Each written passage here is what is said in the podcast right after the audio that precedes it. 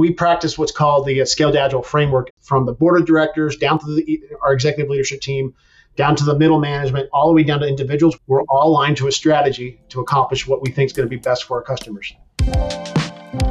Hello, everyone, and welcome to the Connected Philanthropy Podcast. My name is Rachel Myers. I'm guest hosting a few episodes while we dig into how we can all work smarter, not harder, as we move into 2023. So, we've covered a few different topics so far. We've talked about time management, we've talked about prioritization. Today, we are taking a look at how to actually get the work done. so it's great to create space for working. It's great to prioritize the work, but then at some point we actually have to get the work done. And so we have a special guest with us. We're very fortunate to have Aaron Salazinski, who works at Foundant. And Aaron is also not just the director of engineering, but also an expert in the agile uh, approach to getting work done. And he's going to tell us so much more about that, which I'm excited about because it's something I'd love to learn more about. And it's a it's a very common approach uh, for a lot of tech companies, but also other companies who are adapting the strategy. So that's kind of where we're going to do our deep dive today. Uh, before I have Aaron introduce himself uh, more fully, I want to just quickly introduce myself if we haven't crossed paths before. I have been working in the nonprofit and philanthropic sector for the past 24 years. I was an executive director for 12 years. I worked at my local community foundation for nine years. I've been a board member, I'm a donor. And for the past little over a year, I have been consulting with nonprofits and other organizations. So I know how tricky it can be to move those key projects forward when you're sitting in uh, in an organization surrounded by competing priorities. So that's really the that was the inspiration for this whole work smarter not harder content series is to help us all because we're all learners um, sort out how we can create this space uh, and using the tools and tips and approaches that make the most sense for us to get our important work done because we know how important the work is that all of you listening are doing. So thank you for that. Aaron, will you please tell us a little bit about yourself and how you ended up uh, in the role you have at Foundant. Hey, Rachel. Thanks for having me. Uh, how I wound up here. um, went to school for fine arts. Uh, got a background in, in, in graphic design. Uh, and that led to working for an ad agency who needed someone to build websites. And this is 1999. And so that was like, all right, that sounds like a cool job, you know, and uh, kind of just fell back into into the software development industry um, but learned enough skill sets. Um, and this is back before Google, Yahoo, and some message boards about all you had to like search. I remember 1999. well, you had to actually use books to research and learn, right? There's, you couldn't just Google everything. I had done enough skill sets to learn how to uh, um, be really dangerous at my job, you know, software development at the time. And within 30 minutes at monster.com, got a call from a recruiter. You have a great skill set. Uh, we're going to pay you you know, pro, you know, upmarket, you know, and uh, by the way, it's with Disney. Are you are you interested? Absolutely, heck yeah. Some guy who doesn't have any background in engineering going to go work for Disney. So, and I only bring that up because when I was at Disney, I wore many hats there too. I, went from being a developer, you got to be a project manager, got to you know, um, product management didn't exist at the time, um, but uh, got to be a team lead, you know, and eventually wound up um, ended up being, getting into the operations management position. But when I was a team lead, uh, I had started reading this book on on what was called agile delivery practices. Um, it's in about 2005, 2000, 2006, 2007 is when agile started coming about. And so I delivered. I, I, I, delivered at this time. You're like, "It's no big deal" when you hear about it, but like Disney's online check-in was a big deal. Like being able to check into your resort online without having to go to the front, de- you know, desk was a big deal. So I helped land that first iteration of that feature for the Disney, the, you know, the Walt Disney World parks and resorts. And it was behind schedule. It was like six months, like it had been passed around. Like it was the project gone on for eight months. It had been handed off to six different project managers. And they finally, they, Aaron, hey, we're making you lead again. fix this. I'm like, okay. So I just read the book, had moved from project management back into engineering, and uh, like we're gonna. So the team was like four or five engineers. Like we're gonna use Agile to fix this. And one of the team members, senior team members, was like, oh yeah, I've heard about that. Let's do it. So broke it, you know, following the, the best practices, which we'll get into. You know, we were able to actually. We, and we only had like three months to get this wrapped up. A project going eight months, we had three months, way behind schedule. And no pressure. But using those practices, we were able to manage the scope and deliver on time and deliver on budget. So I was like, all right, there's something legitimately here. Yes, that's amazing. Agile. So I'm I was pronouncing it. I knew so little about it. I was even pronouncing it wrong. So it's agile. Okay, now oh, I that's my southernness. So yeah. Is that your southernness? Okay. my northernness like agile, agile. Agile. Agile. agile. All right, we'll get to the bottom of it. This is the burning question for the podcast. Just kidding. Uh, so, yeah, I'm super excited to learn more about, and I know you are going to share lots of uh, insight about about agile slash agile.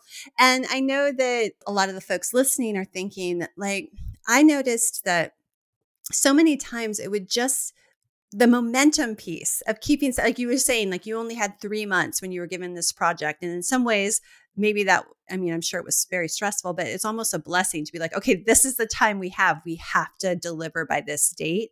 And what i felt a lot of times and i still sometimes struggle with this for sure is like when all these different things are happening uh, making progress in a timely way like keeping that momentum going. So i'm super excited to hear about that piece along with um, and i'm sure lots of other folks would love to hear sort of like the i guess what i'm the question for you is like when you think about the challenges that many teams face um, how do you feel agile sort of um, addresses those challenges and helps helps to mitigate some of those? Yeah i mean it's, it's just about getting work done. There's multiple methodologies but the, the easiest way to wrap sum up you've got what your you know your, your traditional waterfall methodology and you've got your you know and then you've got these these agile methodologies that have come about in the last they've been around for 40 years, right? The car industry's been doing it for a long time. Toyota's they, they pioneered it, and we can that's a whole historical discussion we get into. It comes down to two factors: how critical is the final deliverable, and how much change are you expecting to affect that final deliverable. So as you're in the middle of developing, you know, whatever that final deliverable is, if you know for a fact that there's be no no changes coming in, what are, there's inputs and outputs. You don't have inputs coming in to to alter the specification of what you're trying to do, waterfall can work. Waterfall is very handy in that regard. However, if you're very much in a dynamic environment like software development, where we do watch market trends, we do see customers what they want. If you plan your work out one a year ahead of schedule, well, that target is not going to maybe make customers happy because what we're really trying to do is what that what agile really does is really tries to enable to let your customer be happy. And we all have a customer. Every business has a customer. So that's what we're getting to. That makes sense. And i think the flexibility and the responsiveness is something that many folks in the nonprofit and philanthropic sector could relate to directly, right? So sometimes, yeah, you're on a path and this seems like what needs to happen, and then uh, there's a disaster in your community, or there's a new need that that um, that your organization needs to address, and suddenly you're pivoting away from what you thought was the path into a new path. And so, yeah, I'm curious about what are some of the sort of um, steps or or uh, tools that that agile brings to that kind of responsive work? So i i can reference uh, every company delivers value it's about delivering value all right? So what is your strategy to deliver value? What are you trying to do? Uh, nonprofits are trying to you know whatever their mission is right what we're trying to achieve all right? That becomes that becomes an overall uh, you know that is that is the um, what is the just cause? You know why are you working this? Why why is this why, why are you in existence? You take that and then you have to start it really gets deep. We really have to step back here a bit right? Um, in order to like because everything it feeds all the all the way down to the tactics that we'll call it of like you know like the ceremonies that you use to execute in the framework. Um, but basically the strategy you know your, your business strategy your product strategy we'll call it that will uh, you've got a vision and then that feeds a strategy. Okay, here's our strategy to uh, land the vision, and then from that strategy, you can start breaking that up into, all right, what are the different pieces of you know that achieve that strategy? Like we want to, you know, we want to do, you know, we, we have an objective we want to achieve that that um, let's say a nonprofit is uh, battling childhood ob- obesity. All right, great. All right, so you know this is what we're trying to mimic in our software development too. The product we're bringing for our customers. Um, how do I structure that as a campaign, and how do I the opportunities to fulfill that campaign? So again, it's just breaking that down to smaller bits. And that's from those smaller bits, you get what we call our product backlog. You get your backlog of work items to do, right? So looking at this, okay, here's the opportunity to fulfill that um, that opportunity. I break that down into smaller pieces. Well, now I can prioritize that, and I know that what I'm working on is actually feeding into the higher, you know, the value, the, the higher structure of what we're looking for. It's feeding into um, the, the, delivery of, of value that achieves that opportunity, which feeds the ultimate you know uh, strategy for our company. This scales all the way from one team member up to tens of thousands of team members working off the same backlog, depending on the scope and scale of what's being done. Right. Two things that really stood out to me about what you just said uh, that definitely are reinforced in the research and training I've had around getting work done. And one was connecting the work itself to the vision or strategy of the organization that is so crucial and think about for any of us we all of us want to understand why is this important? Why is this the most important thing? So just making those connections crystal clear i love that piece. And the other piece about it that about how, what you're describing that really stands out to me as exciting is the visibility piece. Here are the different product backlogs is what you call them. Here are the chunks. and we've decided that this piece is most important, but you're still seeing like here are the other pieces that we, you know, we will either reprioritize or we'll get to, you know, we'll get to those next. And there's a point to be said about that. You're not, when you first think about those items, you're not planning how you're going to do it, right? You're not planning, you know, you're not getting to the debt. You're not, we call it gold plating. You're not gold plating the plan because the plans change. And then what all of a sudden you spent three days planning this one piece of work. Well, guess what? An item four items down in the backlog all of a sudden got higher priority. Like, uh oh, we just burned four days. So there's a lot of just in timeness to this, and that's t- the, the challenge there for individuals. You know, it's like the planning aspect. Like you got to really take a step back because people, you know, individuals, human beings, we like structure, we like organization, we like to know we have some sense of control. Agile practices um, it, it, it's a there's some it's, it's, an art it's a discipline to be learned to like all right let's not go too down the rabbit hole just yet. We call it rabbit holing. We don't want to rabbit hole just yet. So right. So how do you how do you actually like what does it look like? I'm curious for your team to not to prevent yourself from rabbit holing. Oh gosh if i could present my prevent myself from going down rabbit holes that would be delicious and so productive. Um, so how, like how does it look what does it look like in your actual daily practice within the team? Great question. Uh, so it, so the key word there's team. So that's like you as an individual you make your own choices by yourself. You, like you rule a day like here's what we're here's what i'm going to do today. Um, but when you when you start expanding your work beyond the individual it becomes a team effort. Um, and so having that group the, the group of peers to like hey here's what we're doing let's talk about it. So having that collaborative environment it's like here's what we're going to do. And we're not again we're not collaborating on the minutia like the exact detail like there's that if you get into that that becomes like well maybe that's a process we need to close out. Like it's not are we talking process here? We actually talking delivered value. Um, but part of that team uh, it, it not only composes of, of the individuals who actually execute the work you know, but it also individuals who decide how the, they do decide how the work's going to get done. That's our team leads. Uh, we do have subject matter experts. That, in our case, that's our product management team. They're the ones who know what we're trying to build for the product. But the key team member for all of that is the Scrum Master. The Scrum Master's job on an agile team is to be that impartial third party and to and to basically pull you back out of that hole. Like, wait a second, are you going a little too far? Right? And so it's like timeout. Do we need, you know, and it's a fine line because there's certain details you need to, a, a good scrum master knows to let the team go just far enough to where they get what they need. Like, all right, stop. Because otherwise, you could start rabbit holing on details that actually don't provide any value, and it, it actually spawns a piece of work that derails the whole effort. And that's that's and it's better like you again gold plating. You're planning for scenarios that may never happen, so you're supposed to stop. And that's the other key point to, to uh, working agilely is iterative improvement.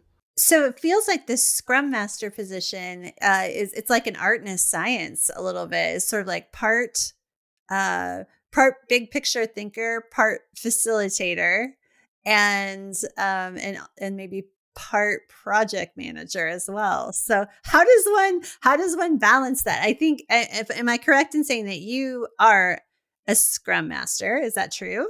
I've been a scrum master in the past, yes. You know, I've yeah, so previous jobs before Foundant, you know, after I left Disney, I was I was scrum master for several companies, you know, and that's but it's but it's no understanding what the big like what's our strategy? Does this align with the strategy? And, and being able to and trusting the scrum master to be that impartial third party. And so but it's not let's, let's be clear the team members are all equal there's no everyone's got their specialty there's not someone to say stop it you know you're not doing your job you know the scrum master's job is to make sure the value is being delivered on a consistent basis right so and, and removing roadblocks the, the second piece of that is like what are the roadblocks from you delivering value so that's where the project management piece comes in you know, what's different from a project manager? Typically, project managers they like, all right, what's the holdup? Well, this is taking me four weeks, and they'll update the you know the Gantt chart to say, all right, it slides everything four weeks. Where it's like, all right, why is it taking you four weeks? All right, let's. Oh, it's a process gap. It's it's an unknown. It's a it's a third party dependency. All right, how do we how do we eliminate that so we can continue moving forward? So the Scrum Master very much herds the cats. I like to say it's about herding cats because ultimately you want to use the Scrum the Scrum Master takes the cognitive load off the product team, you know, your, your subject matter expert and your, your team members who are actually getting the work done. You want to take that load off them as much as possible. Not that they're automatons, but so they can focus on like where they find gratification. Because like they're working for you because they find gratification doing. They don't want to do the project management stuff. They just want to knuckle down and deliver value. That's what you're paying them for, or why they're volunteering. You know, so yeah and like continuing like we were we said earlier to connect their work to the big picture to the big vision to the big mission yeah that's i think that's super super helpful so i i hear what you're saying about it's an iterative you know process and so how iterative are we talking? Like how like uh, do is this something where you're meeting a few times a week? Are you meeting daily with this kind of a, an approach or how does that look? Sure. So um there's no there's no prescribed again the framework's very loose. If you read up anything on you'll, you'll hear you'll hear typicals all right? And, and, you'll hear best practices there's no there's no prescription like all right you must do this. That's not that's not actually being agile like it, every team's going to adapt how they want every company's going to do it the way they want to do it how we do it and how software companies typically do it um, uh, unless they're they're very optimized and they have a very senior team who are very trusting. So that's another aspect of it. You don't want to put this process in just for process sake.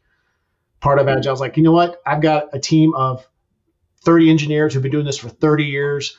They know what they're doing. I'm gonna just like, fellas, go create, go get stuff done.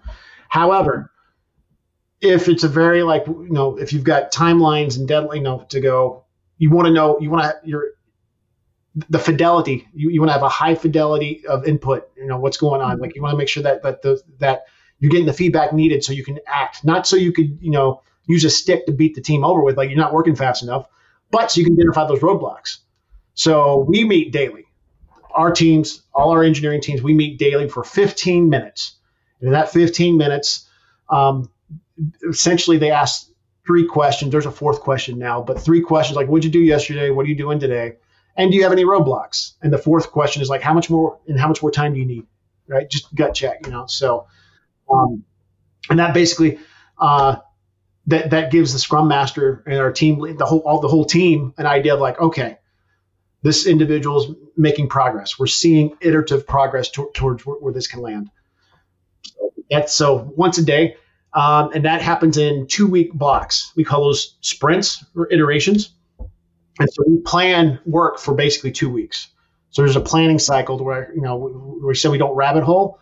Um, we we we practice what's called the uh, scaled agile framework at, at at Acknowledge, and that's basically most software companies agile is performed by engineering and product, and that's it. Sales isn't part of it. Marketing's not part of it. The, the, the executive team is a part of it. The, the challenge with that is the direction and strategies that those teams want to do don't align with what engineering and products doing sometimes, and then we have collisions. What scaled, agile allows is from the board of directors down to the, our executive leadership team, down to the middle management, all the way down to individuals, we're all aligned to what we talked about before. We're all aligned to a strategy to accomplish what we think is going to be best for our customers. So we plan in quarterly increments. So we, we look at the next three months, beginning every calendar quarter, and like, all right, we think we can get this work done. Right? We call it plan. Here's you know we, we plan by enough by saying broad brushstrokes. We think we're, we're going to pencil this in. Then every two weeks, that's when we get we go in and start kind of filling in some of the details enough to like where the team's like, okay, yeah, we can get that. Yeah.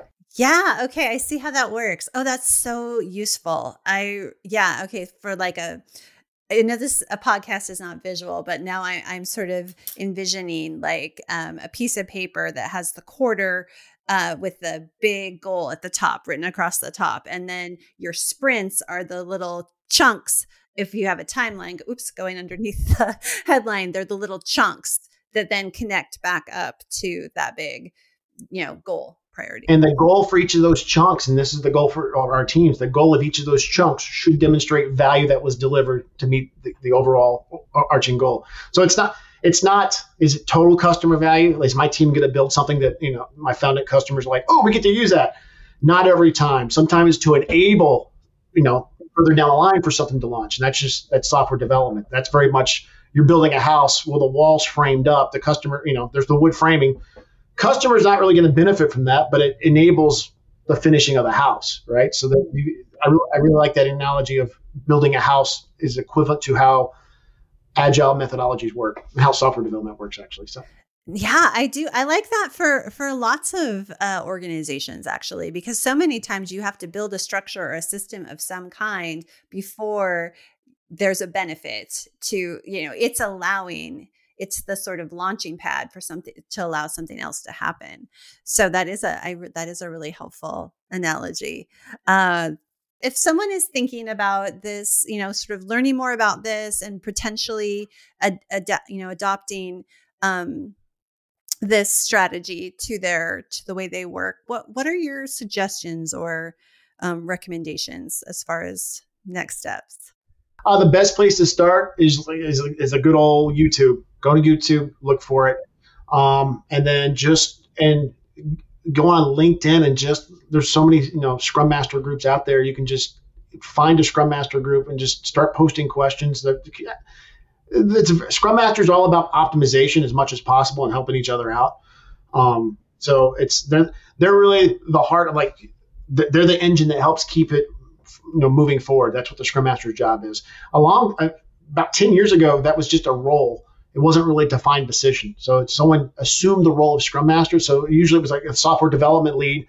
I was the software development, but I would also assume the role of Scrum Master. And now in the last you know five six years, it's evolved into its own standalone position because there's so much to do, like optimizing the business up and down the total business. That's I can't do software development and that piece. Right. It's like that connective tissue Uh, you know between all the different pieces and when i think about you know obviously that makes a ton of sense for software but when I, again when i think about a nonprofit organization and the different work they're doing and how you know with some of the clients i work with how easy it is even within one department with if it's a larger organization for folks to get siloed right? They're working of course um, on their particular you know role and and um, focus area. And you know we all get into our little silos or in, deep into our rows. I think of it like a field right? And like you're in your row which in the corn.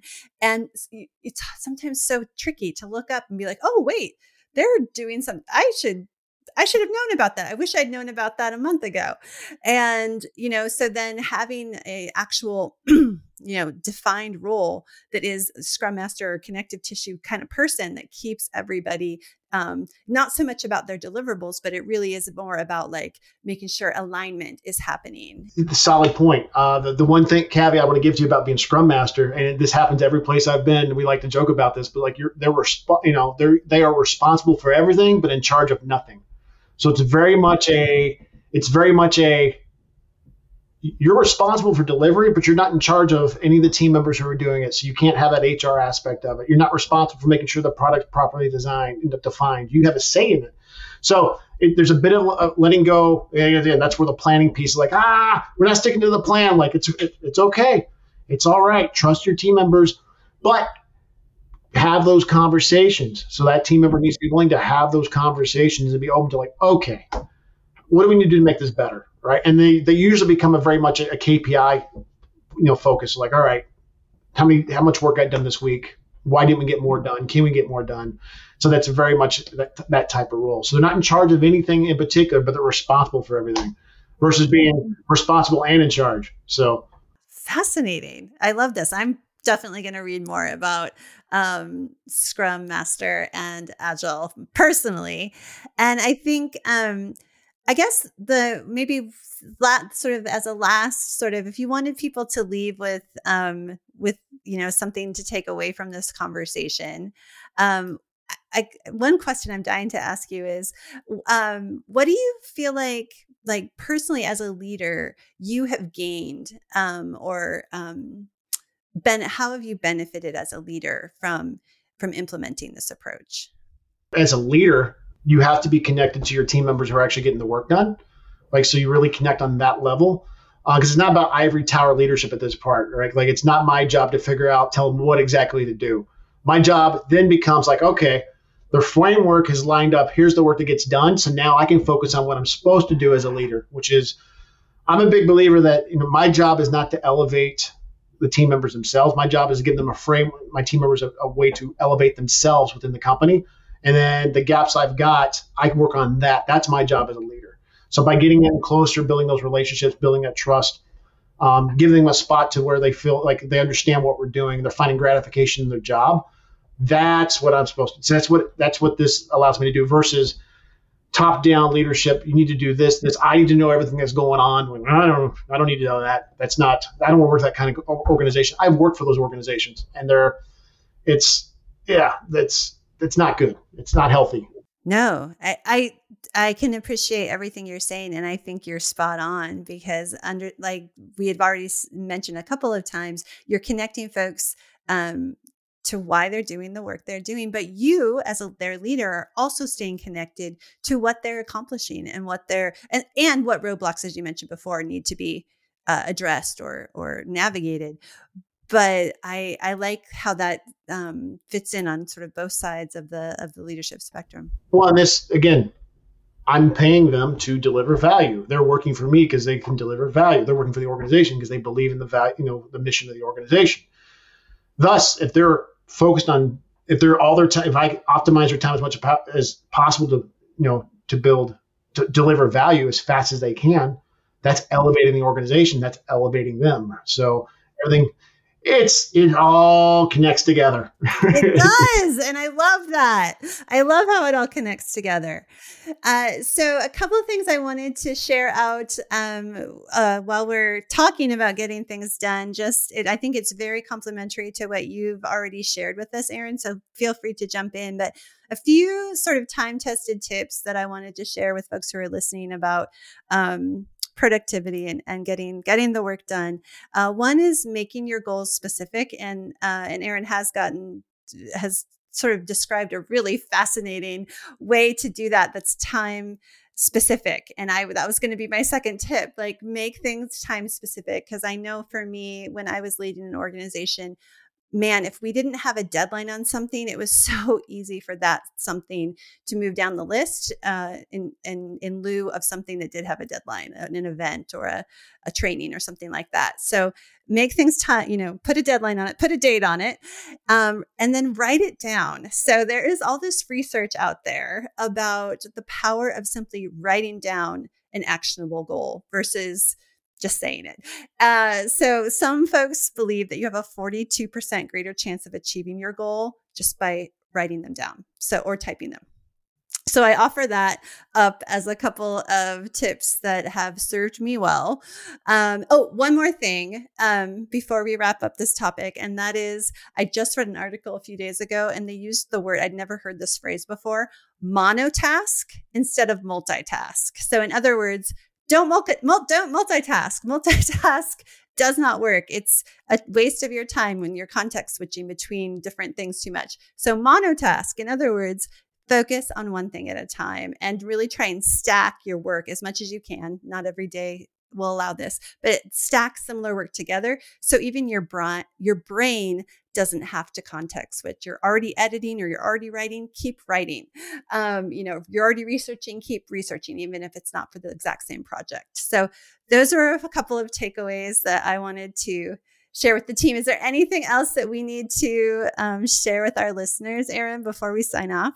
No, you you hit a, a lot of what you touched on. Ad, Agile uh, addresses that work in process limits, queue links, you know, what have you. So there's a lot of like which would you prescribe. There there is a there is a there is a framework for that, you know, to make that easy, and it just plugs in. So awesome. Okay, well, I really really appreciate your time today and all your expertise, Aaron. Thank you so much for taking the time to share this with me and with everyone who's listening. And I'd love to hear for all of you listening, we'd love to hear the systems and approaches that you're using to tackle your work and get stuff done. So if you want to share some of that over on Compass, that would be delightful. Otherwise, thanks for listening and thanks for all the good work that you're doing. We appreciate you. Take good care.